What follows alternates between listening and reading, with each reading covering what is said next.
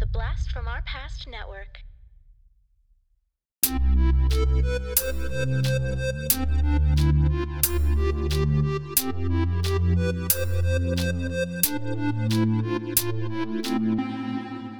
Talking back. Hey, everybody. Welcome to Talking Back. This is the podcast where we like to chat about past achievements in movies, in comics, in video games, and more. I'm your host, Tim. This week, we have something very fun. We have a bit of a follow up episode. Yes, that's right. Coming off of our recent Robocop 2 review, we're going to be reviewing Frank Miller's Robocop 2 comic book, which is the original story he wanted to tell before producers pissed all over his script. Dean is here this week. Hey, Dean. Hey, what's up, Tim? What's up? And it's always a pleasure introducing this special guest and our friend. Corey Stevenson is here to help out. Corey, what's up? Hey guys, thanks for having me on the show. It's always always a blast when I come on here. I always have fun with both of y'all. That's true. That is a fact. That it's always a blast. Always I I feel like I'm speaking for the listeners though. It is always a blast when I'm on talking Yeah. back. That's not not what I meant. I meant I have fun with you guys. exactly. It's always a blast when we can get together and chat about something. So, uh, we've done something very similar to this before. The three of us got together to review William Gibson's original Alien 3 script uh, that was turned into a comic. So, I, I really like that we're here today to sort of do the same thing all over again. This is fun. Yeah, I didn't put those pieces together. You're right, Tim. That makes it even more exciting, more epic. Yeah. Well, we have a lot of episodes, hey, Dean? Yeah, It's hard to keep we do. We have a lot. Hard to keep track. I, I I forget a lot of them. I need the wrap up episode. I need that episode just to catch me up on what we did.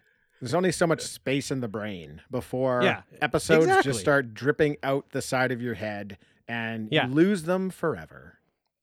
Yeah, as soon as I make that that hundredth episode every hundred ones, I drop all those hundred episodes on my mind. They're gone. Whoa, speaking of which, you should get going on the next one because we're at like I know. we're in the 20s, so get get I on know. it, Dean.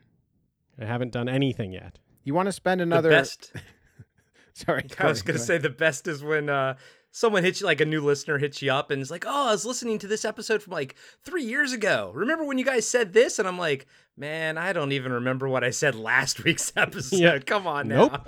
Nope. I don't remember. I, I had somebody recently just say, "Oh yeah, I just started listening to the podcast, and I started at the beginning, and I'm going to go through them all." And I'm like, "That's that makes me uncomfortable because our stuff was so bad back at the beginning. I feel like just the quality, just I feel like so much has changed, and I always feel like our news, whatever we're putting out next, is the best stuff because we have Yeah. so much experience. So, you know, I, I'm definitely grateful that that that person wants to do that, and I think it's really cool.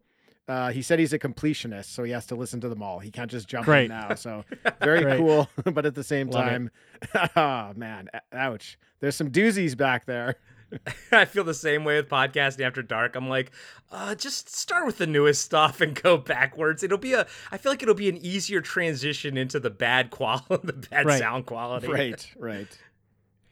So, Corey, this was sort of your idea. Um, you had read this comic before. You thought it might be fun to, you know, kind of cover this content. So, what exactly is your history with this comic? And if you feel like, you know, extending that to RoboCop and RoboCop 2, uh, feel free. Yeah, um, I, yeah, I'll give the whole RoboCop history for me. Um, well, like Tim, I was born in 1978, so I'm a firm 80s kid. Um, I saw RoboCop in the theater when I was nine. Uh, my dad took me to see that. Uh, it was pretty rough for me to watch. Um, at that time, I kind of understood. My dad kind of under like explained squibs to me. Like I understood squibs, but I didn't understand how they could get a guy to melt on screen. That just that blew my mind. Um, That was real. You know, that was I, I was like, did they get the guy to actually melt or something? Um, But, you know, like a good 80s kid, I watched the RoboCop cartoon. I played with the Robo I had the RoboCop toys. Um, I was excited about the RoboCop uh, being on on WCW or whatever it was Oh, in that was the 1990. The, the wrestling match. Um, and I saw RoboCop 2 in the theater. Um, I enjoyed it. It's always one of those movies that I I always have a fun time with and I feel nostalgic about.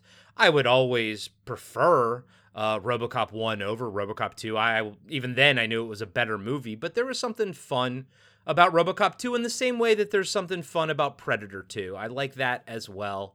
Um, so you know so I, I watched it and I, I enjoyed it and everything. And then you know fast forward i you know you hear about the frank miller script and whatnot as you know growing up and everything. And you know i was reading the dark horse comics and you know they had a robocop versus terminator and all all kinds of stuff. I was having a great time with it. And then you know this came out i think like in the mid 2010s 2009 or something like that. 2003. Um, Okay, okay.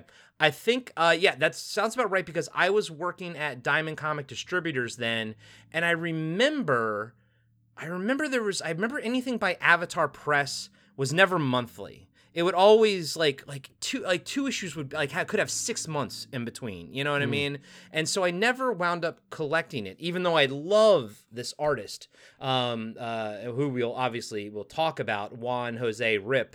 Um, he's like a Geof Darrow light, uh, but that's I feel like that's an insult because I think he's just as good as Geof Darrow, to be honest with you. Um, so I found this comic book at a used bookstore in LA, and I was like, oh yeah, you know, it's like, oh, I forgot about this, and yeah, finally, you can read it all. And I read this thing, and I'm like, good lord, this like blows the movie out of the water, and it's saying so much. Like it's a very heavy, heavy read. Um, but I've read it multiple times uh, since I picked it up probably about five or six years ago. I've read it multiple times. I like to read it. It's just it's a fun read, even though it's like super gory.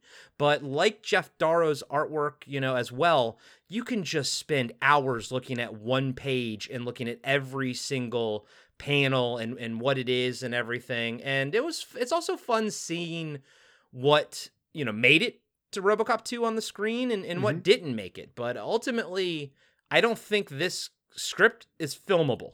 I, I don't think you can film this movie. It's it's too big. It's too much.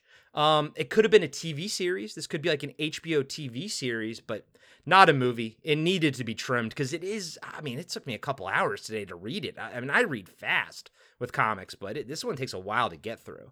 Um, so yeah, that's my my experience with just RoboCop in general. I- had the movie poster as a kid on my wall. RoboCop was freaking everything as a kid, um, and I'm yeah, I'm looking forward to getting into like all the differences and, and everything about this comic. I think you could make this script a movie now, but not back when RoboCop came out. Robo- RoboCop 2 came out. It's just it would would have been impossible. But you I think you could do this now.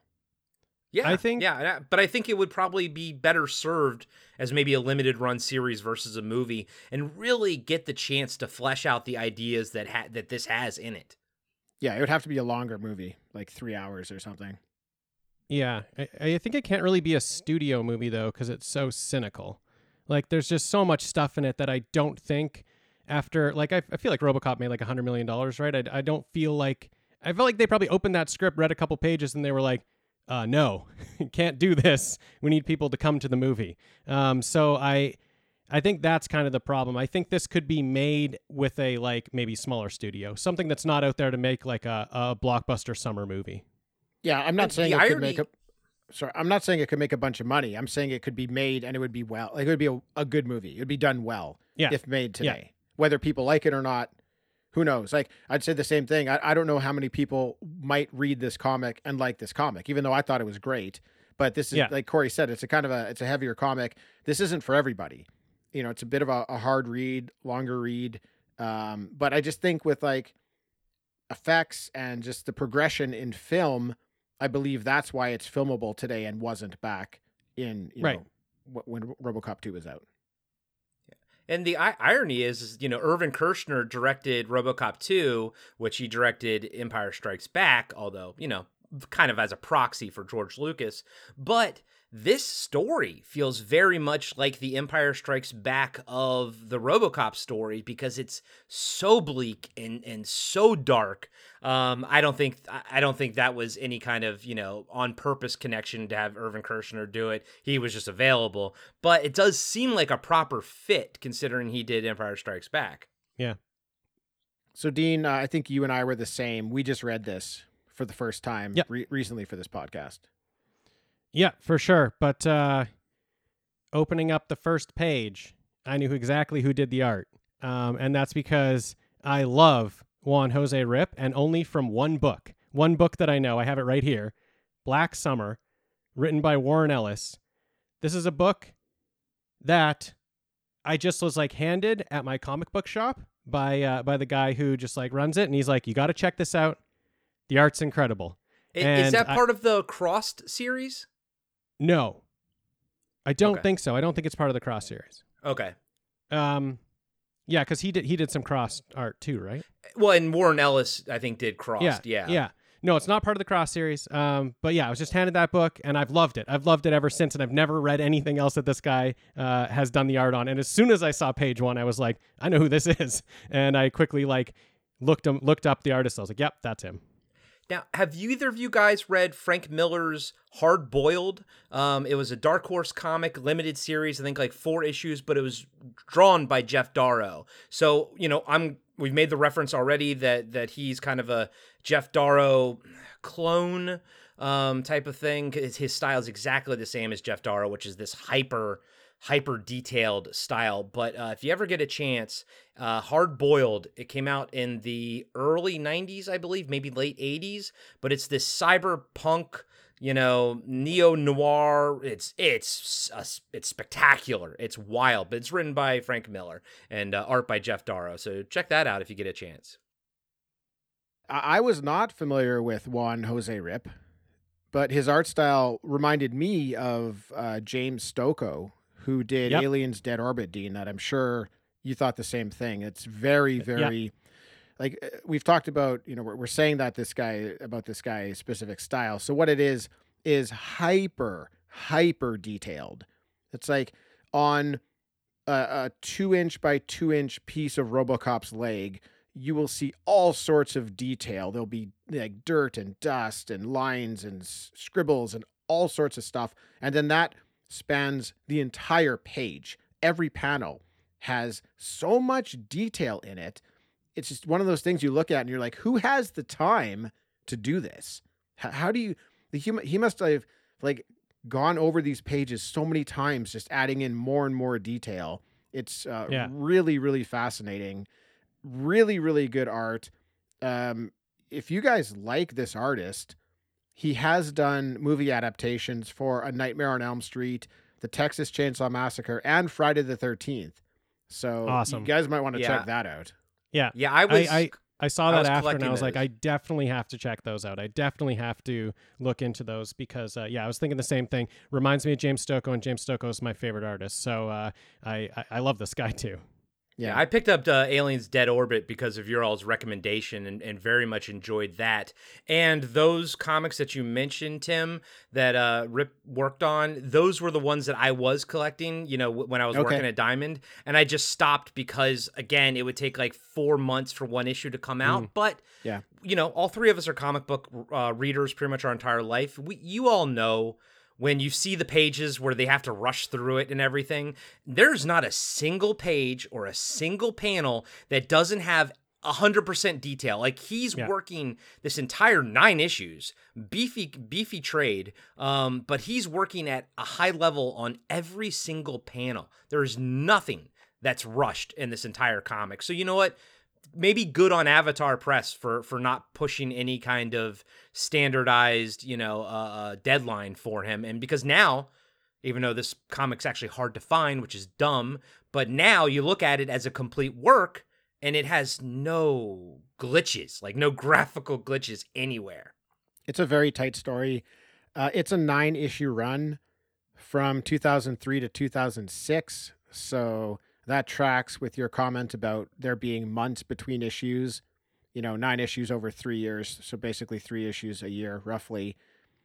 Uh, I would say the detail, it's almost so detailed to a fault at times because it can be hard to follow exactly what's going on because like let's say in in a situation where a house crumbles to the ground and there's rubble everywhere the rubble that's detail enough just having rubble but then he'll go in and he'll detail all over the rubble and it can be really hard to to figure out sometimes what you're actually looking at but amazing job by him and I think it's and I think you know being able to like sort of see things is because of the the colorist, you know. Um damn, it might actually just be him. No, I was just gonna say it. the colors are done by uh, Nimbus Studios, who I've not heard of, Okay. but uh, they worked exclusively with Avatar Press. Like I think Avatar Press just like outsourced this a group of people that had had a name for their studio and just worked with Avatar Press. I had never heard of Avatar Press before personally. Um, I looked at their comics that they've published. I didn't recognize anything, but their um, the founder of Avatar Press, William Christensen, he got his hands on a copy of Miller's original screenplay and was very interested in telling the story. So he got in contact with Miller, who was also interested in having the story told. And from there, they brought in a Steven Grant, who um, would adapt that screenplay into the comic form with Miller overseeing the project. So that's kind of your uh, your group who are working on it. Uh, so Dean, really high level, what do you think about this comic? Uh, high level, I, I like this comic a lot. Um, I think it's we we've kind of talked about a little bit. It's a little ha- hard to digest. Um, it's just very heavy. It's very heavy stuff. I think it's very, I think it's a good follow up to RoboCop, um, because it's also sort of satirical and cynical. Uh, I think whereas RoboCop, Paul Verhoeven's sort of like laughing at everybody and just being like, you you know you North Americans are so stupid, whereas Miller's like angry about it. he's like mad and it's very he's like exposing all the things that he finds a problem with. And uh, so it's just sort of like it's it's a nice uh it's a nice piece to follow it up, I think, because it just to be the same would just, you know, that's just the same. Then it's just not as good as RoboCop. So I think it, I, I liked it. I enjoyed that it was a little bit rougher, a little bit harsher. Um, yeah, just a, a little bit more. It, it kind of pushes it in your face instead of just sort of RoboCop. Cop, I'm sit, sitting back and laughing. I'm laughing at this stuff. I enjoy that. This one, I'm a little bit more like, oh yeah, okay. It's like you know, it's a little angry. Um, jokes are still funny, uh, but they they hit a little bit differently. But yeah, I, overall, I enjoyed this. I enjoyed this book. Yeah, cool. Okay, so we're not really going to walk through the issues because with nine issues, that might be a bit tough with uh, the three of us discussing it. But I would like to give a general story overview for the listeners just so they kind of understand what's going on in this book. So everybody just bear with me for a couple minutes while I go through this. And this is just my summary, so I'm I'm obviously there's a ton of stuff going to be left out, but we'll we'll get to some of that stuff. But Detroit is overrun with crime because the OCP officers are on strike. Robocop is still out there doing the damn thing, but he's alone with no support. He's overworked and very run down. He still holds firm to his prime directives, which are causing a problem because the higher ups at OCP want him to blindly obey orders, such as forcing innocent civilians from their homes so the buildings can be torn down and rebuilt, which is basically OCP's way of flushing out crime. Basically, tear down the city and build a new one with the OCP officers on strike, a group named CELTS Rehabilitation Concepts, or Rehabs for short, are brought in to maintain civic order during the strike. And this group, they're a band of mercenaries, and their true purpose here is to kill the OCP officers and destroy Robocop. They're aided by the new Robocop, who's created using the brain of the most psychotic member of the rehabs, Kong. And Dr. Love, who works for OCP, is the person responsible for the programming of Robocop and RoboKong. Dr. Love gives Robocop new directives, hoping he'll screw up in the public eye and be shut down. As the rehabs and RoboKong are sent out to do away with the striking OCP officers and Robocop no one in the city is safe. Especially not Anne Lewis's clothes. Oh, yeah. It's weird. I was just thinking the same thing for some reason. yeah. And I'm fine with it. Me too. So, Corey, what did you think about the story um, of, you know, Frank Miller's script here? Yeah, to quote Dean, it's mean. It's a mean story. Um, but at the same time, I think it's very re- relevant to the climate of today. Um, I think, you know, it's you know, Frank Miller had some cynicism, you know, and everything going into this. And uh, Dean, everything you said about that, I completely agree. The, the first one was a little tongue in cheek. This one feels angry, but at the same time, not wrong. Like he's like he's angry at the way the world or America's going, and looking at how when it was written to compare to when it is now, you know, he wasn't too far off. I don't think. Um, but story wise this is it's like it's part thriller part sci-fi noir part action you know? The it's bloody as hell. Um there's so many people getting killed. But overall what i think i really enjoyed was this idea it was just i mean they have these ideas in robocop 2 but this in the movie but this idea of robocop murphy you know, kind of like trying to figure out sort of who he is and everything and and kind of come to terms with it and then, you know, sort of come to terms with being a RoboCop, but at the same time, you know, this other thing is happening and he's trying to also uphold everything uh, like he's holding everything up as it's as society is crumbling around him. And I love that. I I feel like this makes RoboCop more of a superhero in this uh, uh, book in this script than he was in the movie. Um, and I'm here for that. I'm also here for the whole PMC, you know, private military corporations, you know, being used. I, I, think that's such a relevant thing as well. And then I also like the whole Anne Lewis is an absolute badass in this. And I, I do wonder because I just re listened to your all's Robocop 2 episode. And um, you know the biggest problem you guys had with it uh, uh, and i don't want to speak for you but one of the bigger things you guys had with it was anne lewis was so nerfed in that movie and so pathetic but you mentioned in that episode that she trained nancy allen trained you know to be in that movie. And i'm reading this and i'm like i wonder if she read this script and saw what anne lewis was going to be and was like i need to train for that. And then her character was just completely neutered. Um, but i like that. And i also like um, there's no Cain in this, and I'm fine with that because ultimately the big bad is Dr. Love, which is AKA Dr. Faxx in the movie. Yeah. And she didn't do much in the movie. I loved what they did with her here. And I just I think it made all the right moves here in this one. And and and you know, sadly it just makes even though I enjoy it, Robocop 2 in the movie just feels like a shell of of what this story is here. Yeah, I mean I I agree with everything you said there. There's a lot to unfold in in what you've just explained there. Um, but I I like like I like the story because it tracks really well with the movie. So obviously, you know, I saw the movie first and then read this comic and I really liked RoboCop 2. I thought it was a lot of fun. So I didn't really know what to expect with this and I was pleasantly surprised with the main beats of that movie are in this story. It's all here, just the tone is different. And there's some additional things, and there's some things missing. Like, yes, Cain is not in it, hob is not in it, uh, but that's because they've gone a completely different direction with who the villain is in this comic. So, like, that's all fine. Um, I thought the comic was more intelligent, more sophisticated, uh, deeper characters, you know, which obviously you have time to get into in a nine issue run. But I did like the movie's fun element, like the the fun tone that it had, which this story didn't. So yeah, there's no fun in this whatsoever. Th- there's a couple things that you'll laugh at, but yeah, there's no like overarching tone of fun, which I really felt like the first one had.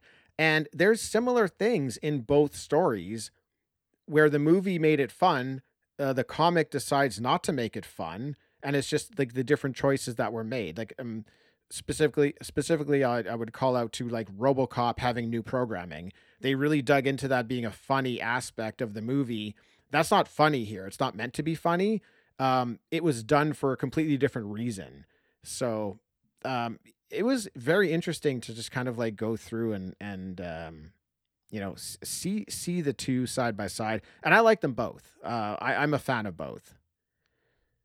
Yeah, I mean, I'd say like I could probably sum up what I like better in the movie than the than the comic, uh, just with a, a, few things. I liked Hob, like, and I know you guys did too on that episode. Um, I always thought he was a really cool character, and you know, like Cain's girlfriend. Uh, Kane, I, even as a kid, I was always like, eh, whatever. Um, I personally like the RoboCop 2 movie design better than the the design of him in this comic book. Um, I, I, I I don't I don't get it. I don't get the comic book design to be honest with you. Um, I like the movie design better, and I think even though it's in here, the the scene of the failed RoboCops is so much better in the movie than it is in here. Yeah, yeah. It's it's interesting how much uh, how much better it is in the movie. How much like comedy it is in the movie and it's kind of the same thing in here. It's just the tone. The tone is completely yeah. different by the time we get to that part in the book that it's not so much funny. You know, it's just it's it's almost tragic. Yeah. I I like how this story starts out. Um, because coming off of RoboCop 1, that's kind of a happy ending, right? You've kind of like worked out these these flaws with RoboCop. You kind of got it figured out and you feel like he's here to clean up the city. And you start this story, and like the Detroit, the world that we're in here, is a disaster. It's never been worse.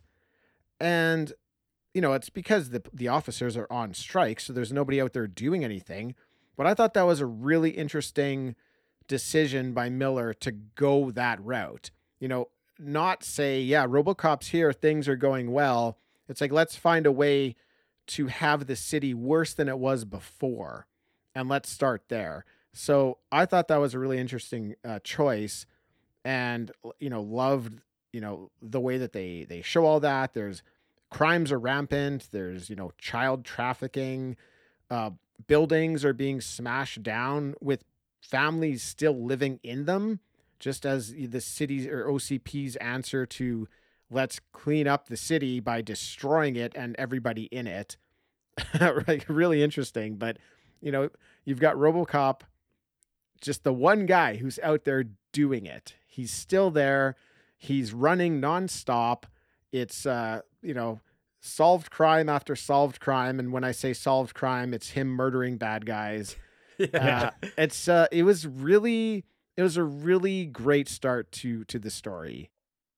Yeah, I totally I totally agree. It's a it's a good pickup because if you still have this these OCP, you still have them making these police robots, you still have them, you know, d- you know, doing that, and so the police force goes on strike because they don't they don't appreciate this. I like that. I like that RoboCop's the only one out there doing stuff because he's you know he's he's a robot. He's out there he's out there solving the crimes. And I also like the tearing down of the the houses stuff. I thought this was really good. I thought that this could have like I, really wish this was kind of in the movie. I mean, it makes an appearance, I think, in RoboCop 3, kind of. I think that RoboCop 3 is a little bit about that. Um, but this is stuff that I wish wasn't taken out, wasn't taken out of the movie, because I thought that uh, you know, tearing the homes down before anyone can even get out was a really a really neat aspect of how this city is just crumbling.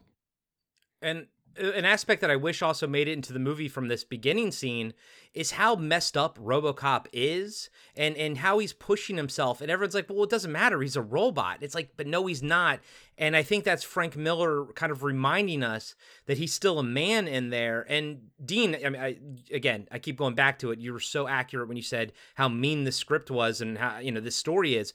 But I do think he makes RoboCop not mean. Like he does everything to make the world around RoboCop to be as mean and miserable as possible, but he makes RoboCop a superhero. And I love that first this first segment where he's trying to tra- chase down that girl, the like help that little girl that, you know, that was sort of absconded with by those two drug dealers and, you know, and it's just he's chasing them down and, and as he's going by, he's like shooting you know he's uh, people are drinking outside and he's just shooting the the glass bottles but you know. So he's solving one crime as he's trying to go after another one and that's awesome and i love that i love that he's he's not cynical. Like murphy like robocop's not cynical in this story and i love that but i also would love to see them push the envelope of being like you know, how much can he take? Because he's like 99% robot, but he's still human. How much can his mind take? Because he's been online for like 72 hours without any repairs or rest. And he's just, and I like when he gets back to the police station and he just fucking he collapses. And, you know, eh, Lewis is like, you know, get a medic over here. Like, uh, help, help this guy. Like, oh my God, Murphy, you know, and he's just like, he's literally oozing. Like, like blood is coming out of his organic parts. Like, he's breaking down, but he just, he doesn't doesn't want to stop because he's the only thing stopping the tidal wave of crime in that city. And I don't know, it just it seems like it's he's trying to be Superman, but he's not. And that's what makes it interesting because he can't do everything. He isn't indestructible as much as we we want him to be. And that's what ultimately makes him a much more interesting character in in this book here, in, in Frank Miller's script. Yeah, Definitely. And it's because of that. It's because he's the only character, or uh, maybe not the only character, but one of the only characters that is like sincere, that is like not cynical. He, he's us. Like we can read the book and we can be RoboCop because he's like just in this world that's on fire. He's been dealt the shitty hand and he's just doing his best. So I think it is sort of like he's kind of the only hope we have in the book of this world that's crumbling around, which I think is kind of what Frank Miller is getting at. Like the world's on fire and we're just doing our best. Uh, so I love that. I love that we can connect with at least him in this story and try to root for him and make it through, even though he's been dealt like this shitty hand. So you touched on my, um, I wouldn't say my favorite, but it was the funniest moments in the book for me. Was you know r- with RoboCop coming back to to OCP and walking in and seeing Lewis, and yeah, he, he was on. He's been on for seventy six hours, and he's a mess. He's drooling and just looks like shit. And Lewis asks him if he's okay, and he says yes, and then falls backwards through a wall. Right. And I, man, I love, I laughed so hard at that yeah. because I could just see that happening in the movie. You know, it's not like he just fell down or fell over. He fell through a wall. Uh that that was great, but like Frank Miller at times can be long-winded. If you've read any of his stuff, you know that. He's you know, he's got areas of too many panels per page with too much text in each panel. But that was mixed nicely in this book with large sections of nothing but action with very little text. And yeah. and the and the action is gruesome. Like for example, when he rescues that one that little girl, like remember that the the drug dealer girl picks up a gun and he shoots through the barrel of the gun and it blasts through her chest. And there's this very like the next panel is very disturbing where she's like looking at looking down at the the gaping hole in her own chest and like her eyes are drooping and her pupils are all like tiny. And it's just i look at that and i'm just like that's just it's horrific. That's but it's like a, she deserves it because she's so crappy but at the same time i'm like that is it's a horrible image to be honest with you.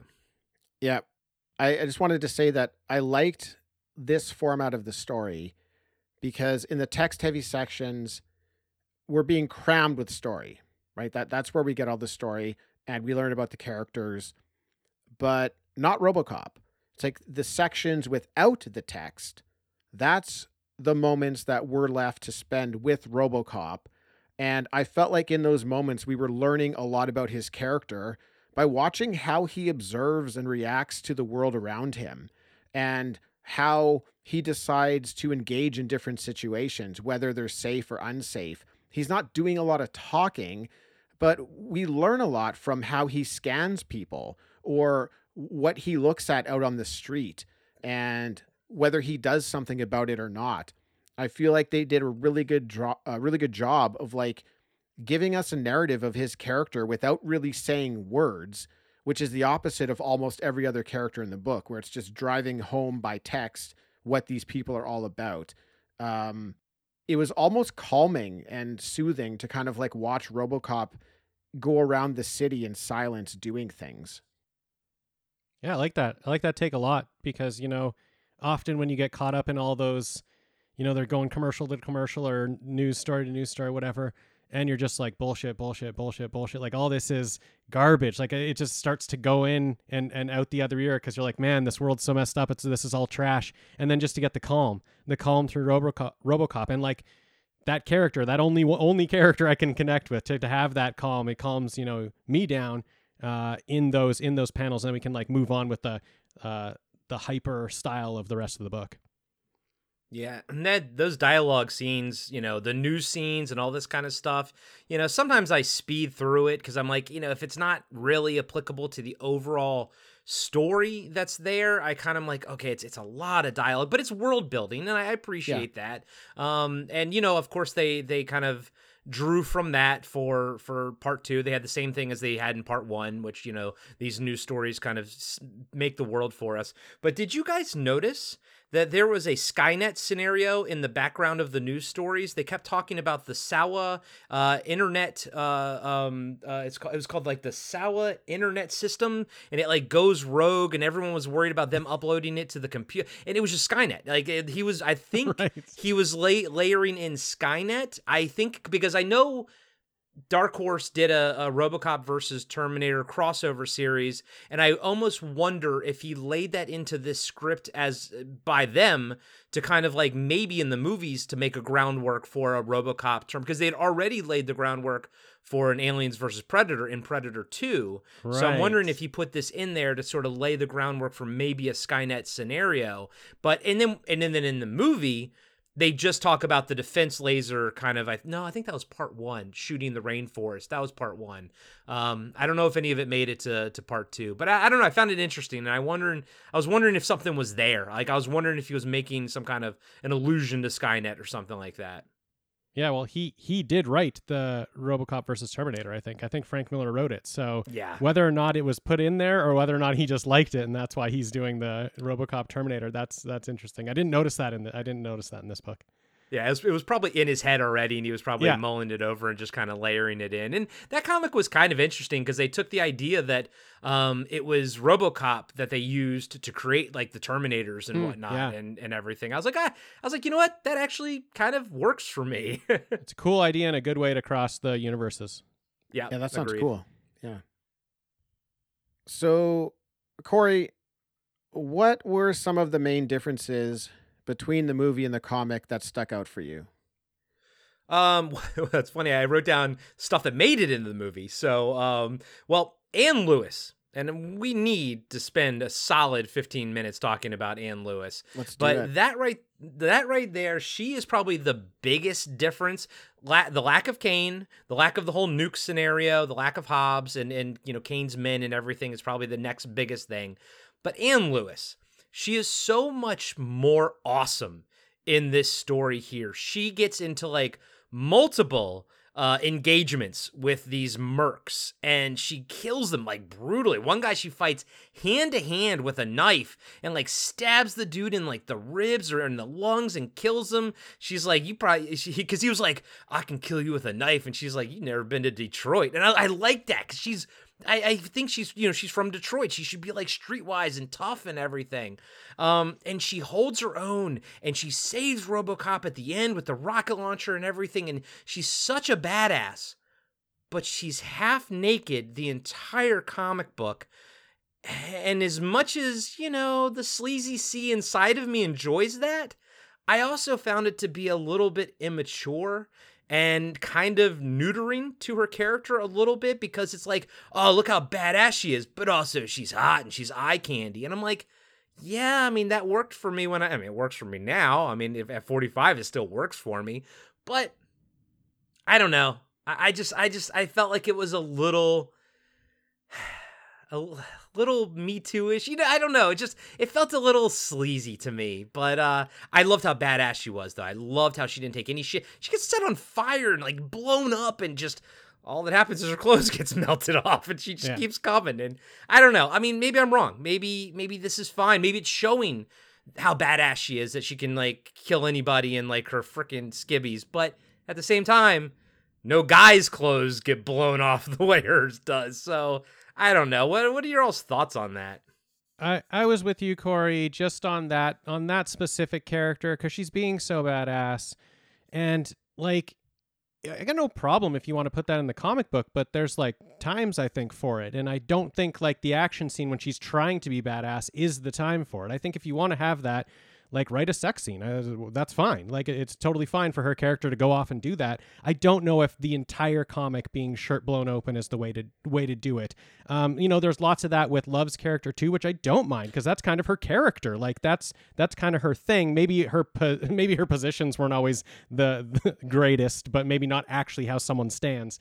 But like I didn't mind it with her character as much as I did with Lewis, where it's like she's kind of kicking ass here you're sort of taking the focus away from that. You know, I thought maybe if that wasn't there, we could just be thinking about how awesome she is and how much she's kicking ass. Because we have two strong female characters on paper. Like Dr. Love, she's smart, she's manipulative. I, I dig her as a villain. And yes, every scene she's in, she's posing provocatively. She's like, it's really interesting. And I think you're right, Dean. Like, I think it's like, it's on purpose because she's using psychology. Yeah. She's in this she's you know you get the idea that maybe she she's in this world of mostly men obviously all these people in power are men and she knows how to get her way by showing off quote unquote the goods right uh, and this is not a not pc at all but but you know that was that's the idea here and i get that but like then your other strong super strong female character is as is anne lewis and she's also as sexualized, which kind of makes it just so much sexualization left and right that like it, it takes away from what I think Dr. Love is trying to do. And then just because it's just it's too much sexualization. So I'm okay with like Anne's like I don't know, her sleeve getting ripped off. But when I say her clothes are nearly obliterated, she's literally running around in like at one point in boots and a bra and panties. And that is it. And I guess the bra and panties are bulletproof. I don't know. But she's also covered in blood because she's also messed up. And it's just like, am I supposed to be turned on right now? What am I supposed to feel right now? I do think that that is what uh, that is Frank Miller esque to be like mix the sexuality with the violence. I think that is something he does. Um, so I wonder if that was done to keep in sort of the spirit of something that he would do um, because that is then him like commenting on that, which I do think is interesting. Uh, but yeah, I, I wasn't sure. I couldn't tell. I couldn't tell when reading the book if that was what was going on or if it was just kind of, yeah, just whatever, cheap sexualization or not. Like it boils down to are you commenting on something or are you just getting your jollies on? right, right. Oh, that's my comment. Like, have you guys read Frank Miller before? Like, this is nothing. this is nothing new. This is what he does, right? Yeah, look at Sin yeah. City, full of powerful women, and they're all sexualized, right? Over sexualized. They're they're barely wearing much. They have you know big boobs, big ass. Um, but in it, Sin City, they're supposed to be strippers and hookers. Yeah, like they're, they're, they're kind of wearing what, of it. Yeah, I'm just saying I, like, that, like that's difference. how he draws his women, though, right? That's what yeah, he wants. Yeah. That's his style of woman that he wants in the comic, and that's what he does. So I would be with you guys if it was only Lewis who was portrayed this way, but all of the women in the book are drawn the same way. They're portrayed they're portrayed the same way. Like Lewis, okay, walk through the steps of how her clothes come off. It's not like she's walking down the street and a button pops off and her top flies off. Like she to talk to her how badass she is as well. She gets um like shot and grazed um in the shoulder by a bullet uh, she then jumps through a window. She gets shot in the foot as she jumps out. She jumps off a fire escape into a pile of garbage. She gets grazed by another bullet. She jumps into her car. She ends up rolling her car. She gets in a gunfight with a merc, runs out of bullets, then has a knife fight with him, kills the guy with a knife. So, I mean, if you want realistic, you probably going through all that, you might not still be wearing every single piece of clothing that you started with. Um, so I hear what you guys are saying, but I don't think this is any sort of like thing that Frank Miller has decided to like over sexualize her for any reason. I think this is just what Frank Miller does. This is what he likes to see, and this is how he wants the, the women drawn. And, you know, was it too much to have, you know, her top come off. Yes, probably you don't need that for Lewis, but at the same time, this is a different Lewis. This isn't the, the pathetic movie Lewis who, you know, doesn't do shit. This Lewis is in there you know, she's a true equal for RoboCop in this book. And if you're going to show RoboCop how beaten down and destroyed and dirty and messed up he's getting as a machine, I think it's only fair that you show the same for Lewis that she's she's wearing those scars as well. Her character's taking her character's going through the same meat grinder that he was and Frank Miller just he's not afraid to to show that. Yeah. I, I get what you're saying, although Lewis has no scars whatsoever. She is, you know, gorgeous every time that the clothes get burned off. But I know what you mean. It's it's a representation of her going through the same shit that uh, Murphy Cop is going through because they're the only ones that are on duty. Like uh, the whole co- the cops are striking, and that's something they took they they brought into the movie as well. Um, the the cops are striking and everything, and you know people are all yelling back like cops don't strike and whatnot. And and but I think it was done sort of better in here uh, than in the movie. But one and so yeah, I I think you're right. I I, I do agree with you that that her her clothes getting blown off like you can see it happen like all the pieces like her car explodes um and i do think you're right it's a representation of uh of her being an equal to to murphy now one thing that i think they kind of got exactly the same in the movie maybe even got a little bit more out of in the movie is the meeting of murphy's wife with murphy you know I, and I know you guys wanted more from that scene in in the movie originally, um, and and so did I. But reading what happened in the comics, I feel, I feel like we got all that there ever really was, essentially. Um, and if anything, I feel I mean we got the the cry, we got the tear that you guys wanted to see. I wanted we that actually tear. got it in. Yeah, got that tear. Um, but overall, I don't think that there was much more of it in the original script than we saw in the in the the movie. I think the one thing for me that puts it over in the script in this comic is that she was pregnant. So she has clearly moved on. She has clearly moved on from Murphy. She thought he was dead. Yeah. And she just moved on with her life. Um, so I think even just that visual of her standing in front of him and she's pregnant, he's just clearly also seeing that this is like, this is not his wife anymore. She's moved on. She's with someone else now.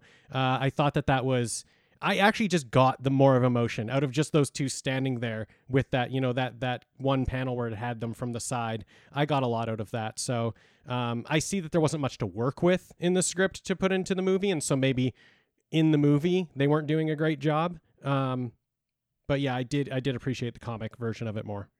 Uh, so did I. I thought they did um, a far greater job, albeit subtly done.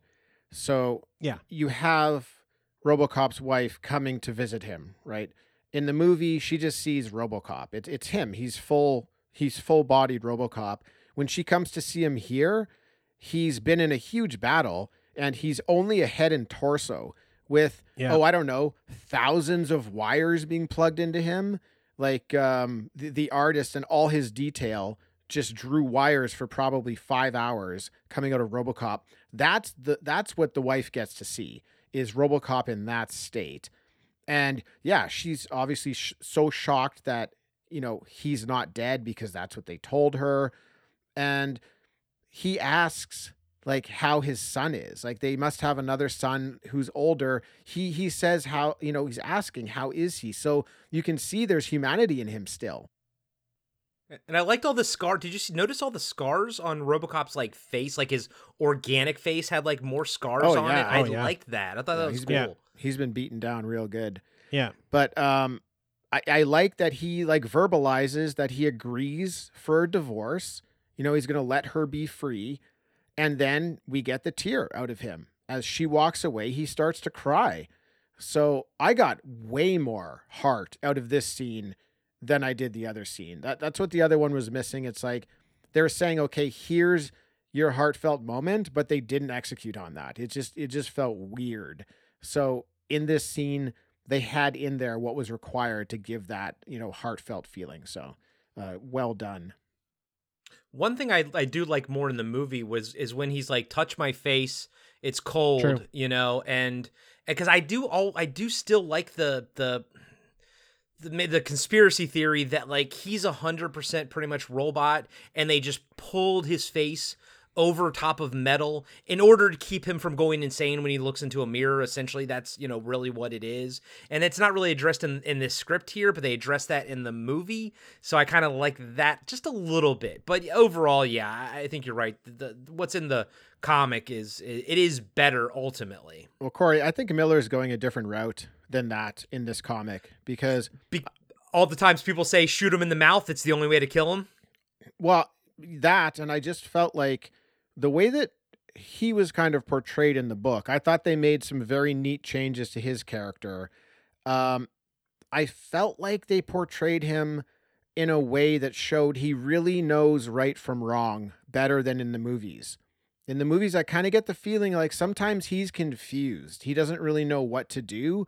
Maybe like his morality is programming and he's trying to figure it out. I didn't feel like that was the case here. I felt like he knew what was right, he knew what was wrong. I felt like Miller actually instilled more humanity into him in this comic. And I'll be honest with you, I felt like the streets were safer in this comic with him out there. I just got that feeling like people are going to be safer than in the movie with him. So like he's like Batman in that regard. Yeah. You know, you're like, I want him to be out there. And yeah, cause like cause that is a central thing to why the Robocop program doesn't work. And it's it's, you know, barely addressed in the movie and everything. And I think they do more of a job of addressing it here, is that Murphy was such a unique candidate, right? And they t- they Yeah. talk about that in the movie too, and that's why they have to use Nuke to make you know, but but eh, make you know Cain do their bidding. But like they really try to explain things here. Doctor Love kind of explains like why this one cop won't work because he's been on the streets for like 15 years and he's used to having things his way, so he's not gonna be able to like bend his mind to process like what's happened to him. You know, I like that that psychological insight, but like Murphy had this like strong moral compass because he went to church and you know i'm not you know very pro religion organized religion but i get what they're trying to say they're trying to say that he had this this moral compass and that's kind of what keeps him on this mission and essentially keeps him from going insane like all the other robocops do Yeah, that was interesting stuff. That was, you know, that was in the movie. They didn't really dig into it. I I would have liked if they had dug into it a little bit more in the comic. They they also they make some mentions of it and that's kind of the whole driving purpose around, you know, the RoboCop 2. I do like uh, what they did with it though. Is it's it's doc, Dr. Love is like the psychologist, right? She's doing the programming, she's trying to get, you know, the right candidate and she keeps saying this- is the wrong candidate this is the wrong candidate you you have you know you have to have the right profile. And all along what she's gearing up for which was a great addition to this comic that wasn't in the movie is that she eventually downloads her personality into the robocop uh, and she becomes that because like she believes that her personality is the right one uh, she Well, can she can handle as the room is burning around her though i mean i i feel like she's forced into that No, no, she wasn't. That was her plan because they, you know, that little CD that she had. Yeah. that's right They show that earlier. They they drop a nugget of that that this was her plan. She was going to do that. So I like the idea of, you know, whether it's her um, believing that that's true, that she can, she her personality is right for the RoboCop, or whether it's you know some god complex where RoboCop is so powerful she wants to be that powerful as well. I mean, I, I really like how the story went with her doing that. So yeah, you have RoboCop, then you have the Robo Robo Kong, right? They have Yeah. a lot of great fights. We can get into some of that uh, if you guys want, but ultimately that Robo Kong gets, you know, shut down, and she gets to download her profile and become the new Robo RoboCop 2 and then you know her and RoboCop get to fight. But I really really like that twist. I did not see it coming and I thought it was really intelligent and a really nice addition for her character because her character is a very very powerful female character uh, in this in this comic. She's um very different than RoboCop 2 like Dr. Faxx was being manipulated by the old man who's not really in this comic at all I think they mention his name one time but he's not in it but she was very used Um, she's thrown under the bus. That is not the character you get in the comic here. She is very strong. She has a plan. She's almost running the whole show. So and like any great villain she thinks she's doing the right thing. Like she's like i Yep. i need to save the city yada yada yada. So yeah like I, no villain no good written villain well written villain i should say thinks that they're oh i'm the bad guy. I'm gonna do it they all always think they're doing the right thing. And that's one of my favorite parts of this entire story is her becoming the robocop at, at the end. Um yeah it's pretty violent and everything. Um but yeah the, the kong stuff. So there's no cain cain's been replaced by uh kong who's like this straight up psychopath mercenary. Um and i like the backstory that captain reed gives on these mercenaries before getting shot in the head by them. So captain reed from the first movie doesn't survive this. Um but i like I like the idea of these mercenaries in general. I always like the idea of PMCs ever since back in the Metal Gear days. I've always enjoyed that concept. You know, I think it's really neat.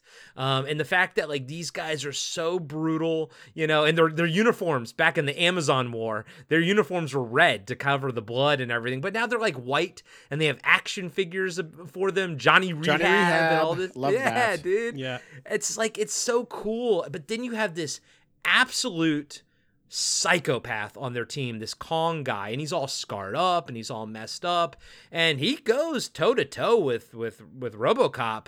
You know, I mean, granted, he, he doesn't survive as one wouldn't, but he goes toe to toe with RoboCop for a little bit, and then you know, in human form.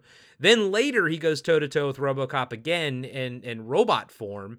Um, fucks up a lot of people in the subway and everything. But also one thing I found interesting was when Dr. Love made him into RoboCop, she didn't want him sedated. She didn't want Kong sedated because she thought it was important for him to understand what he was becoming. And I thought that was it was such a throwaway little moment, like a little moment dialogue, but I was like that's such a cool concept and very much akin to um uh, Anakin becoming Darth Vader and how he clearly it was painful for him and, and everything because you know I, th- I think that's there's something there the idea that like uh, Dr. Love or or you know Palpatine just wants them to just understand just what you are now and I think that's that's an important thing and I thought that was really cool but Kong was I, I think overall maybe Cain was a bit more interesting than Kong, but I like Doctor Love being the big bad over Cain ultimately, type of thing. Do you see what I'm saying? Yeah. Like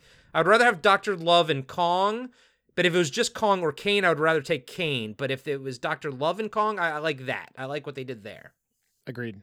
I like the structure of it all, um, how it is in this comic um, compared to the movie. The movie being sort of, you know, the drug lord that then they catch, and then they make, you know, this this RoboCop 2. I like the idea that there's this mercenary that RoboCop has already fought in person. He becomes RoboCop 2. They fight in uh, as he's RoboCop 2. Still loses. He still loses, and then you have the like I'll do it myself uh, with with Doctor Love, just getting in there and do. And like it, it's kind of maybe it's tropey, but I I absolutely love the like failed project, failed project, failed project. Fine, I'll do it myself. You know, kind of like even uh, in Avengers with Thanos, like post credit scenes where he just puts on the glove and he's like, "Fine, I'll do it myself." Nothing gets me more excited than the big boss who's just like, "Okay, enough of you. You can't get it done. I'm gonna do it." I got super excited. Like you, Tim, I did not see it coming at all, and I was so pumped. I was so pumped when she got in the suit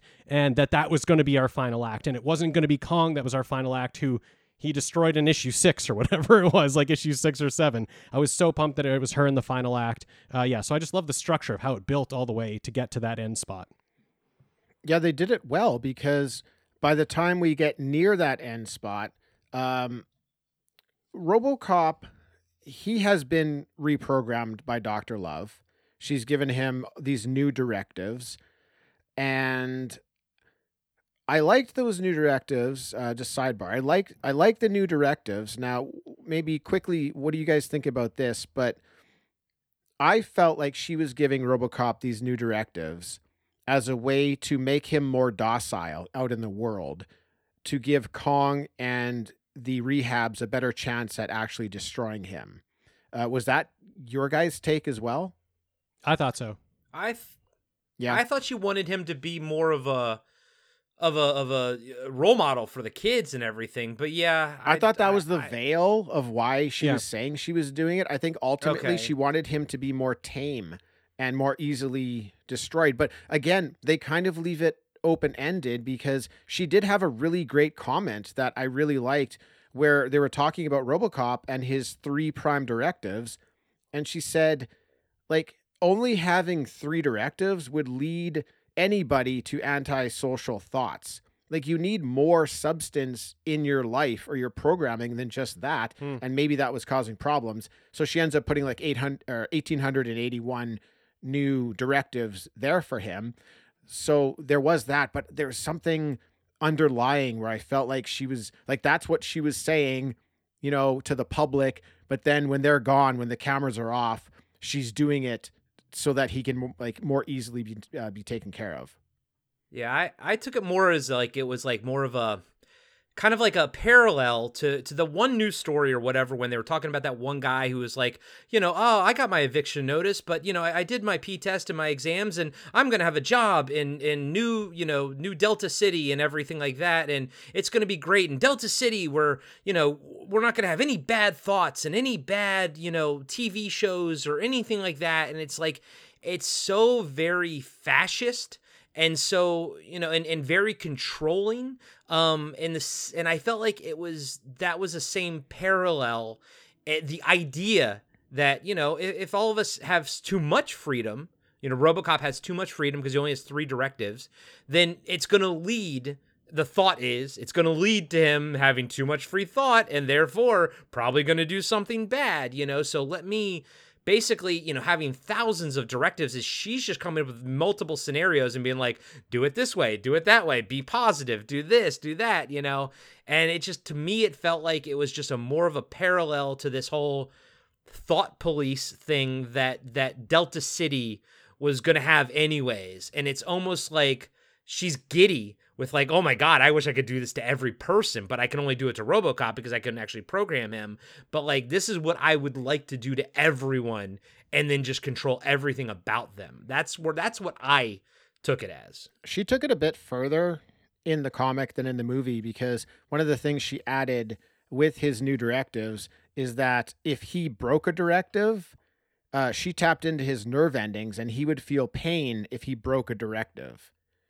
So I thought that was interesting. It's just like Yeah. one Yeah. further step to keep him aligned with like what Yeah. she wants. But um, just moving moving on, you know, back to her kind of ending here and they, like the way that they led up to it is RoboCop, you know, he beats RoboKong, he goes to Dr. Love at OCP and he wants his new directives wiped out so that he has zero directives. He doesn't even want his three prime directives, he wants none. And then he wants uh Robo Kong's programming wiped out. And that happens, the programming is wiped out, and then he basically like leaves Dr. Love to die. You know, the the, the room is on fire, there's computers exploding. Her She head, get- her cheek got burned. she gets lit on fire. Yeah, half her face is burnt off. He leaves and locks the door behind him. And I think that's it. I think that's it for her. She's dead. But no, she quickly gets that CD in, which is her personality profile into the RoboCop 2 machine and then she comes out and she's she's back. She's there. So just I love when she busts through the door. She throws her body Yeah. through the, her mangled, broken notice body. I was like, "That's awesome." that's just it's, that's a really just a really great way to do it. You know, they had me. I thought Yeah. I thought it was over with her. They brought her back. I loved it. Thank you for bringing her back. I mean, it just makes so much sense that she would be able to get into the body. She seems like the right person, right? She's the one closest to this whole project. She should be the one. That's the that's the profile you should have. Uh, you know, a big miss on the movie not doing that, not like just deciding to make her character so pathetic. Ugh, big miss, but yeah, loved her in the comic. And then it leads to a great battle between you know her Yeah. and RoboCop and and you know in this of course of course in a construction yard or something because it just that feels such like an a- late 90s early or late 80s early 90s I love movie it, trope man. you I know but love it's- I love those. it it it's great It's all steel beams of this building that's just it's a it's going to be a giant skyscraper, but the only thing that's been put together is the steel beams. Yeah. Yeah. Classic. It's so cool. But so and then of course like like Lewis at the same time they're fighting her and some some police officers are fighting back against the the OCP mercs and everything and and they kind of like link up and whatnot and, and Murphy and Lewis sort of link up and he sort of saves the day there you know and I, I like all that and then sh- Lewis actually kind of saves Murphy at the end uh, with with the rocket launcher and everything like that, and I was like, "That's cool. I really enjoy that." And then my biggest shock of the entire book is at at the end of the entire thing, Murphy picks Lewis up and plants a bloody kiss on her mouth, and's like, "I'm out." I've got all my freedom now. And it's like, and I start thinking, you know, then we kind of get a little denouement of like, you know, and now he's living in the sewers and just he's, be- he's become Batman. He's just become Batman now. It was great. But I'm like, loved it. I know, but I'm like, this is interesting. Like, he's completely free now. And that's something that I feel like at the end of the movie, they were trying to allude to with like when when Lewis is like, "Oh, the old man got away. They're all getting away," and Murphy's like, "Patience, Lewis. We're only human," you know. And and that's his like, you know, I get it. That was him coming to grips with who he is and everything. But here, I don't know if I entirely love him living in the sewers and becoming a Batman type character, but I do love the idea that he is completely free now and I want to know I need I want more than what we just like two pages that we got. I want to know what RoboCop's life is going to be like completely free. Like how do you how is like little things, how he's going to main, maintain his his his body. How is how is he going to maintain everything? One, but two, like what's he going to do? Like what does he want to do now that he has all this freedom? I, I thought that was a cool like it's just like man, all of a sudden the world just opens up and my brain just like explodes with ideas, you know? I Yeah. think they gave us enough uh, with the with the with the short ending that we get because yeah, we see RoboCop in the sewers or wh- wherever he is. He's in a room. He's got a bunch of computer equipment there. He he's wired in, so you can tell that he's like taking care of his body. That's being cared for, and he's listening to a police scanner. And when he hears something that like that he needs to go out and help with, uh, he goes. So there's lots of different, you know, things being said over the scanner, and he's filtering. He he doesn't react to this one, doesn't react to that one. Then he hears one he needs to react to, and he goes out and does it. So what's like what's RoboCop gonna be? Well, he's he's gonna be human or he's gonna like he ha- i guess what i'm trying to say is he has his humanity here because he has zero directives right? There are no directives. It's just him. What's he gonna be good or bad? He's still being robocop. He's doing like what he was built to do. He's helping people while he doesn't need to. He doesn't need to do anything. He could go to the you know go to mexico and hang out on the beach if he wants but he, he just i get that he knows he can make a difference and that's what he's gonna do uh, and I liked that. I know this is a bit different, Corey, because you're kind of more on the side of liking he's all robot and possibly that that humanity's gone. But like I mentioned before, I think Miller is going for something different here, and I think this is where he's saying RoboCop still has his humanity. He's still a human underneath all of that. And this is how he shows it is by stripping him away of directives, giving RoboCop the opportunity to make the choice and then we see RoboCop does go out and he's on the street helping when he doesn't have to. because he he he chooses to you yeah like you said he hears other things but he chooses which one to go after. And it's the one that is so inherently like good. Like as the reader we can tell that this is the right choice because they're not trying to make any kind of subtlety here you know? And yeah i think i think you're right. It does sort of show his humanity because he's choosing to do this. Um yeah yeah but but then my question is like what would RoboCop 3 what would Frank Miller's RoboCop 3 be at this point? I mean, I don't think there ever would have been one. I don't think he would have had any interest in that. But it just brings, you know, it just makes your mind think of like where would he would he also fight a, a, a robot ninja in uh, in Frank Miller's RoboCop 3? yeah, I don't think there is a 3 after this. I think this is where it ends because do I want to watch RoboCop like you say Corey be Batman?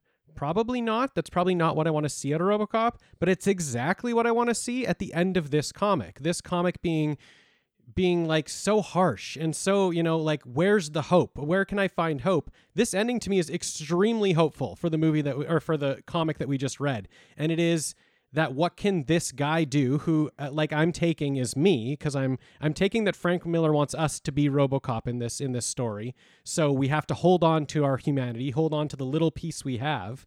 What can we do at the end of this is we can separate ourselves from the system and still do good on our terms. And so I just love that. He's doing he is Batman. He's doing good on his terms. He's no longer part of the system anymore. He's broken free. He lives in the sewer, but he's still gonna save that girl. So I, I just I, I really loved the ending. I thought it was like so hopeful in something that I wasn't expecting to be hopeful. I, I felt like it could really have lost me at the end if it didn't have this really nice, for me at least, uptick where I was like, okay, I get this. Like this is actually this is okay. I really am connecting with this one character in this pretty bleak story. Uh, so yeah, I, I enjoyed it. Yeah, like Frank Miller, he did the story for RoboCop 3 the movie. Um obviously it's you know, must have been dumbed down or he got paid a bunch of money to write it the way that they wanted it because there's no way that movie, you know, is Frank Miller's, you know, raw script. I really wish we could get a raw RoboCop 3 script just like this in comic book form out of him.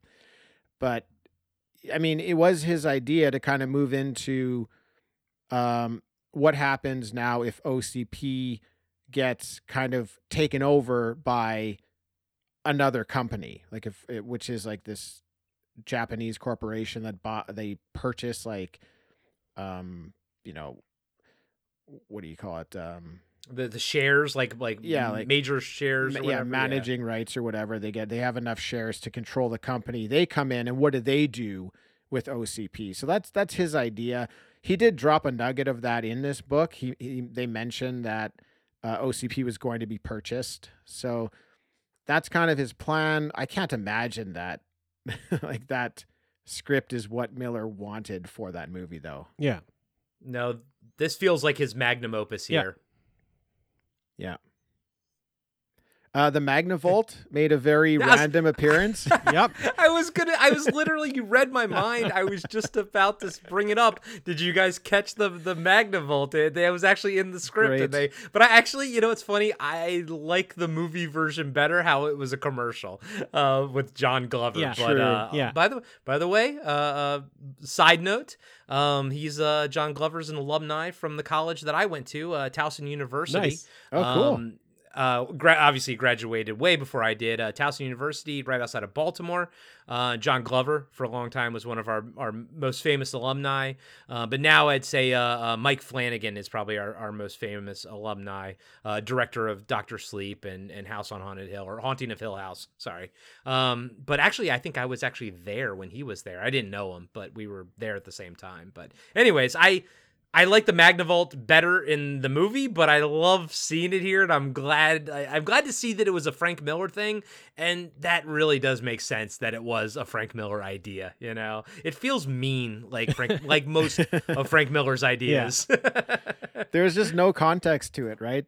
You know, in the movie, Yeah. it's a commercial. Here, a guy just walks in, he breaks into a car, and they did it really well because Robocop is driving or walking past and sees this guy break into the car. And this guy's like, oh shit, Robocop just saw me breaking into the car. And Robocop just drives past. He just keeps Yeah. going. And the guy's like, oh, cool. Robocop didn't see me or doesn't care. Well, yeah, because Robocop knows exactly what's going on. He knows you walked into or broke into a car with the Magnavolt and you're going to get fried. And yeah, sure enough, this guy just breaks in, gets fried, and that's it. No mention of the product or anything. Really neat. Liked it. but you, but you don't get the line when he starts the car and he's like, and it doesn't drain your battery. For sure. I mean, I agree with you. It was way better in the movie, but that's Yeah. that's where the movie is bringing this humor that the book doesn't have. Yeah, and which yeah. is why I do like the movie so much, is because it's such a funny, funny movie. It is. I do enjoy that movie. It's not perfect. Um, and I probably given the two, I would choose Predator 2 over Ro- RoboCop 2, but I think they're both I think they're both underrated sequels to to fantastic first movies. Like you had no right doing sequels that good for movies Yes. that fantastic. It just doesn't normally happen that way. Um, but yeah, RoboCop 2 is fun. And I I always did like the design of RoboCop 2 uh, in that movie, even even with his little chicken legs. Uh, Tim, I know you weren't a big fan of his chicken legs, Uh, but I, didn't liked like them. it. I, I like. I did like the comic version better. Um, Mm. it, it he was shinier. He was newer. He was cleaner. One of my biggest beefs with the movie version was his stupid little face, where like an iPad screen comes out. The comic book, it had like a round ball with probably maybe 20 smaller screens on it yeah. and those little screens sort of made up like what the face would look like but at the same time there were s- some of the screens had like um like scanners and interfaces on them like you could tell there's other things going on in the background i think one of them had a happy face i don't know what the fuck that was all about but i, I really i thought that was really interesting seeing how much is going on behind the scenes of this robocop 2 um, there was some weird stuff. Like I didn't really understand what was going on with the head and all the wires going back. Kind of looked like a bit like Predator or something, but overdone. Or I got a bit of like a Bane vibe from um, well, Batman Forever. But uh, Well, I think overall, but it was cool though better. when they were fighting though it was like kong was starting to come out and i liked that idea that even though his his and so like those multiple screens on her face you would see like her eye in one eye and then kong's eye in the other and I, I that's something i would actually want to delve more into like is kong still in there even though they quote unquote erased everything and then that goes into the whole cyberpunk ghost in the machine thing like what makes our soul like is kong's soul still in there? Is it fighting for superiority over dr love? Like we don't get answers to it but we get like little hints at it during that final battle and i was like i'm i'm intrigued by that concept. Yeah, I think th- I think that concept is really cool. I think um, I think this type of thing with like RoboCop and RoboCop Two, and Miller just trying to like get his ideas through the visuals. I think that's a great one for RoboCop 2 just like them mixing like that even though they're both software. I think that's really cool. I like that there's I like that it's all machine. Where RoboCop's mouth is and chin is exposed, RoboCop 2 is all machine because there's no human there. Um, and I love this idea of everyone. You said it before, Corey, of everyone saying shoot him in the mouth. That's the only way to get him. Shoot him in the mouth. And like the first time, I laughed because the uh, the person's like, "No, he eats bullets. Like we can't shoot him in the mouth. He eats bullets." it's great. But then they kept going back to it. Shoot him in the mouth. Shoot him in the mouth. And it was like it's this thing where you know they they're going to go for your humanity. Like whatever you're exposing, whatever you can see, whatever you're exposing, they're going to go for it. That's what they're going to hit. And I love that. I love that that was everyone's goal was to get him in the mouth, just showing us that like he's still human and that's what they're aiming for. They're aiming for that human part. I just thought that was so cool. Miller can have some great ideas and in just It's like really really, small idea. things like that that really get me. He does that in uh, you know Dark Knight Returns too. He has some really small ideas that I think are very very cool. And uh, this was one of them for me. The the shoot him in the mouth just kept coming up and kept every time it came up. I thought about it a bit more and I was like, I really like this idea. Yeah, because it kept they kept doing it, and there was even a part where he he gets I think he crashes his car, gets messed up. No, the building Yeah. falls on him, and he's like he gets getting up, and he has to like reattach his jaw, Yeah. like because it's dislocated, and you can tell that that's painful to him and everything and and yeah it kind of goes against the the concept that i enjoy but i also enjoy this. I think this is also super cool and like trying to really like delve into like what p and i like how she's like you know all you are is like some some parts of his brain his his lower jaw and some vertebrae and it's like and i again i just i like this concept of like what makes us human. And you know and when robocop even the first movie is firing and when it's at its best and it's at its best most of the time. But when it's at its best, it's when it's getting into what makes Murphy or what makes RoboCop human, you know, and that's the kind of stuff that I find the most interesting. And it's yeah, it's yeah, it's a cyberpunk trope and everything. And Ghost in the Machine, Ghost in the Machine has has dived in f- deeper and further. But I love RoboCop, so I kind of want to dive into his world as well. And I think I think overall, that's probably one of the best things that this story does is is it really tries to examine RoboCop's humanity. Um, I like I said at the beginning, I think that's the core of this story, and I think that's what I ultimately enjoy about it. Um, I think he does it better in the comic book, but they also do it in the movie as well. But I, I like this idea of examining RoboCop's humanity. What makes him human? Is he human? Is he just a, a piece of machinery? You know, at the end of the day, no, he's not. He he he's probably, if anything, he might be more human than human. You know, he's more human than us, type of thing.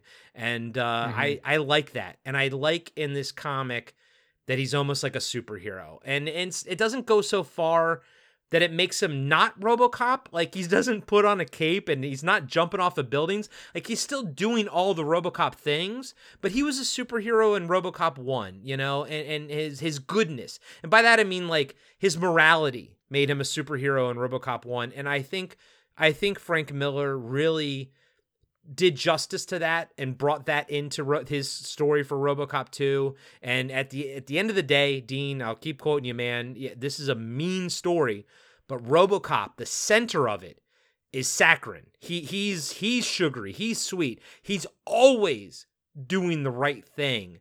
And I think that's the beauty of Frank Miller's writing is that he can create this horrific world around you all around the main protagonist.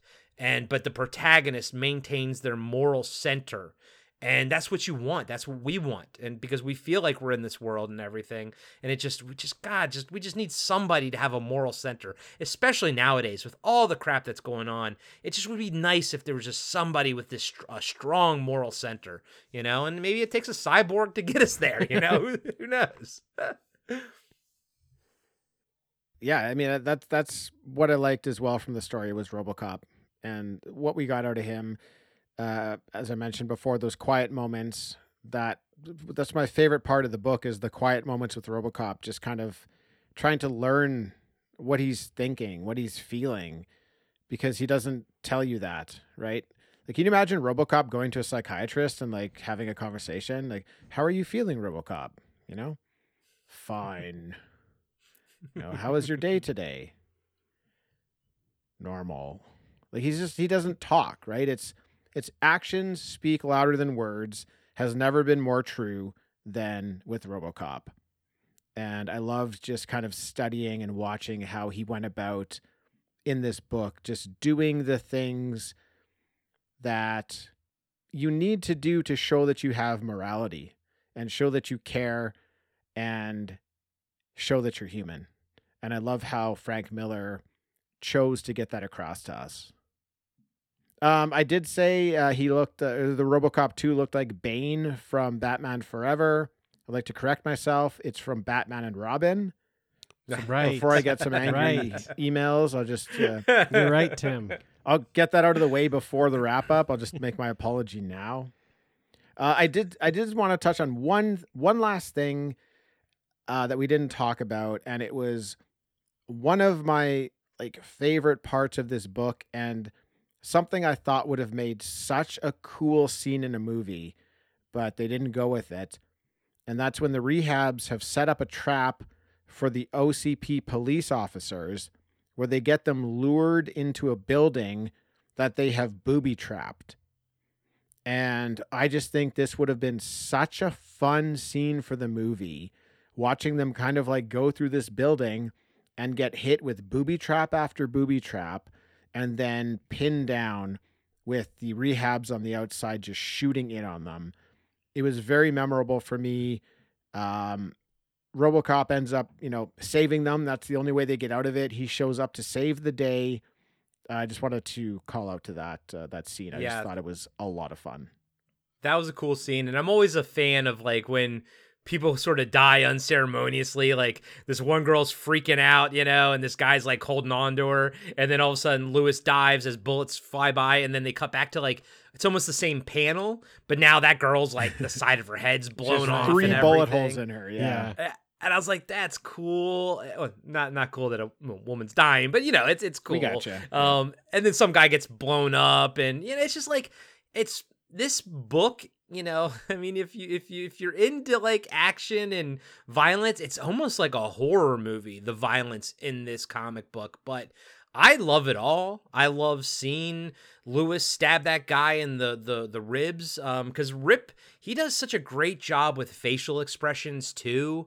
Um, he every character is very expressive on their faces, whether they're dying in horror and agony, um, or you know you're planting a bloody kiss on on a very shocked Anne Lewis. You know, it's it, it the the art in this book is truly amazing. And and when I say he's a Geof Darrow light or Geof Darrow clone, I don't mean that in any kind of you know disparity. It's it's if anything, it's a compliment because Geof Darrow has always been one of my favorite comic book artists. So eh, this book if anything, is worth picking up for the art alone if you can find it. I don't. It's not in print right now, and I think it goes for a pretty penny on on eBay as well. It's a it's a damn shame because this thing should be out there, and and people who watch RoboCop 2 should be reading this.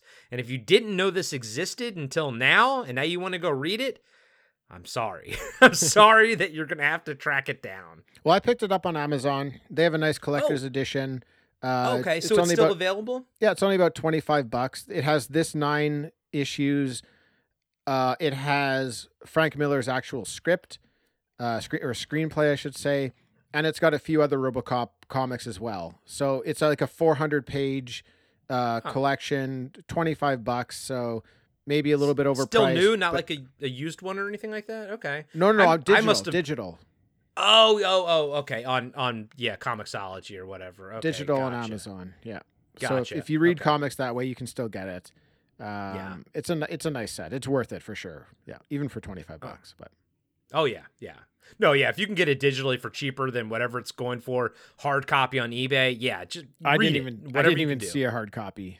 Yeah, Yeah. Yeah, it's, Couldn't- it's, I it's couldn't tou- see hard to find copy anywhere. Yeah. Yeah. Uh, just just uh, one note on uh, Juan Jose Ryp since we brought it back around here. I did want to say one thing I really like about him, which uh, is what I first noticed when I read Black Summer back in the day, um, is that he sometimes draws things that should be sharp as circles, like as round, rounded edges instead of sharp edges. And I really like that. Like when glass is cracking, he'll often make it just like circles of glass, or when there's fire, it's like circles of fire instead of points. And I just find it very interesting that he takes that angle at it instead of making it like that sharp, dangerous thing. He makes it this this explosion of of of uh, curves. And uh, yeah, I just I, I really love that in his style. And I loved his covers better than Frank Miller's covers because they have them both in there. You can see them, and I I I, I read Sin City. I like Frank Miller's art some, but I think he's gotten a little bit zany with it. You know, a little bit of experimental. I'm an artist. I, I get what he's doing. I get it. It's just not my favorite style. I think Ryp's art is so much better than Frank Miller's, and I'm I'm glad Frank Miller didn't draw the whole thing. You know. Yeah. Yeah, Fra- Frank Miller's covers were they were fine. They They, they were they weren't they were they weren't uh, great. They were kind re- okay. kind of reminded me of Dark Knight 2, DK2. I, I was so hyped for that when it came out, and that was another freaking comic that took like eight months in between issues and everything like that. But I look back on that now, and I'm just like, "Ugh, Frank Miller. Sometimes you're a little. Sometimes I feel like you've gone a little too far with your artwork. You Yeah. I don't know. I'm all for experimentation. Like I, as a kid, I loved Sam Kieth was one of my favorite artists and everything. But sometimes I want to be. A, I want to know what I'm looking at. You know, like Right. I want to understand what I'm looking at here. Yeah. You know. Yeah. All right. Well, uh, we're winding down here. I do just want to say one thing about the ending, and that's after RoboCop picks up Lewis and plants a big kiss on her, and he says goodbye to her. She asks where he's going, and he says, That's up to me now. I like that. He's sort of no longer under anybody's programming, no longer under anybody's directives. He is his own person. Yeah, it So- I I love that, but I actually like patience, Lewis. We're only human. I oh, not actually me. No, no, no. I, don't love agree that. with that. I, I love that so I mean, that's much. funny. Again, it's the, the, the tonal shift, right? But yeah, I think it's up to me now is more in line with uh i- i- RoboCop one. You know, the the movie where he's like, "That's Yeah. Murphy." You know, I, I think that that's uh, it's more in line with that. I think that's what Miller did a great job at here is really progressing the character from 1 to 2. Taking that who RoboCop was in the first one, where he got to by the end, and then where he starts off in this in this story and gets to. Whereas that is almost forgotten about in in the movie RoboCop 2. Like it's almost like it's not even the same character. And yeah, they, they get away with it by changing his directives and stuff like that. But the two RoboCops from RoboCop the movie one and two feel so disconnected, whereas um, RoboCop the movie one and this comic, they it's it feels very seamless. Yeah, because I mean that was such a.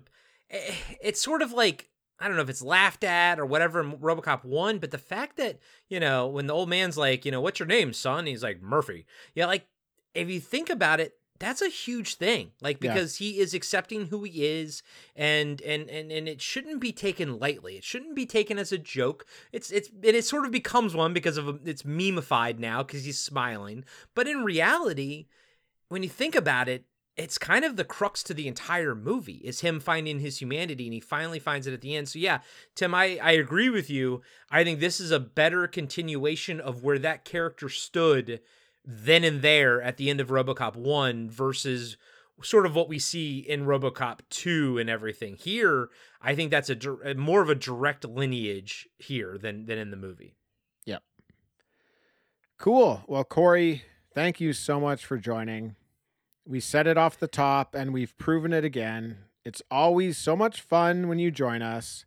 it, it's true. It's uh it's we're batting a perfect 100 or wait, we'd be batting a thousand, Thousand. right? Dean, Yeah, you're, you're thousand. we're batting a thousand. One You're- hundred's which- really you're the bad. baseball guy we're batting yeah, 100's terrible. Let me rephrase that. We're batting a thousand. We're always having fun. Um, Yeah. Please tell all our listeners where they can find you, and everybody listening, please check out Corey's podcasts and check him out on Patreon, where you can find that. Help support uh, our podcasts. Uh, yeah, so so I'll tie it in to RoboCop 2. Um, my my main show, Podcast After Dark, um, is is a cult movie podcast where uh, Zach and I kind of break down and talk about all these weird cult movies from back in the day and everything. Um, but we've also interviewed uh, quite a few people.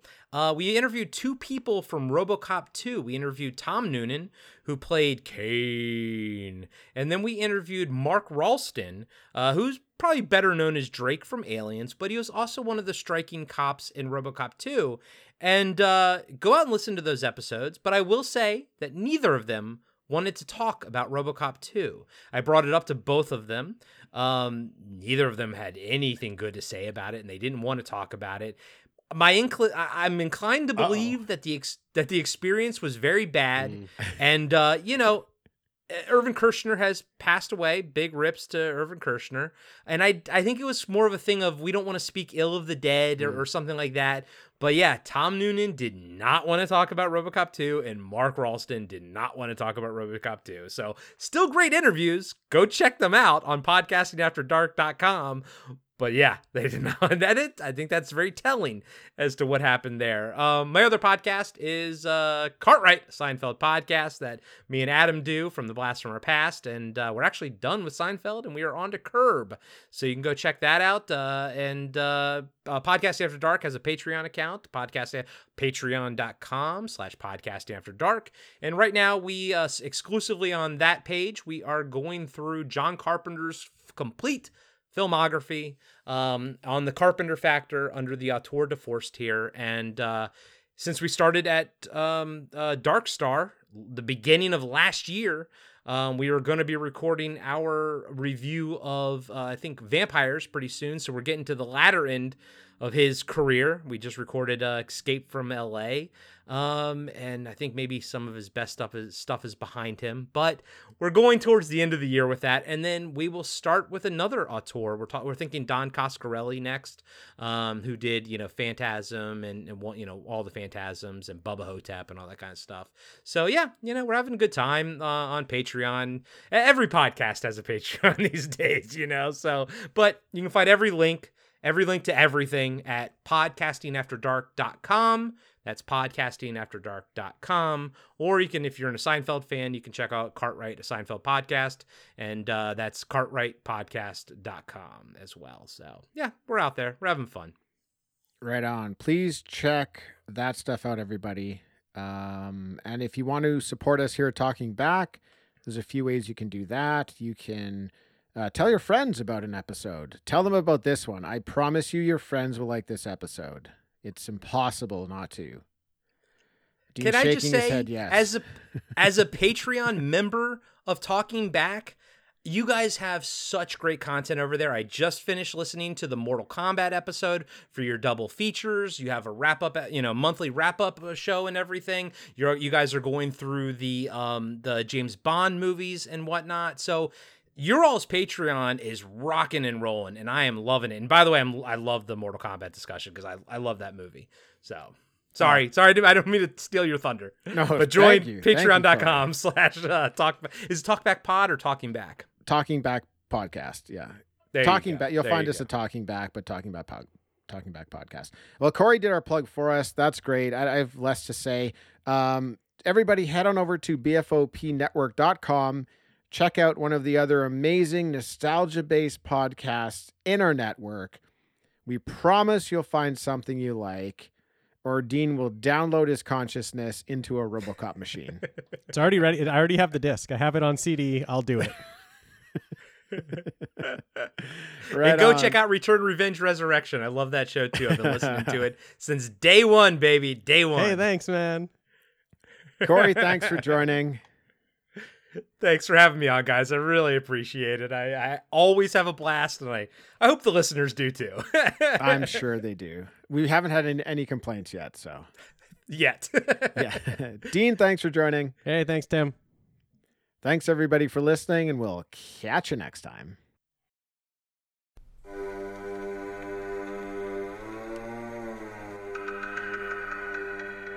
hey, everybody. I'm Corey. And I'm Zach, and we're the hosts of Podcasting After Dark, a cast dedicated to late night horror and sci fi of the 80s and 90s, often found on HBO and Cinemax. You know, the movies your parents didn't want you watching as a kid. You can find us every other week on Apple Podcasts, Spotify, Podbean, and Stitcher. This is what you want. This is what you get.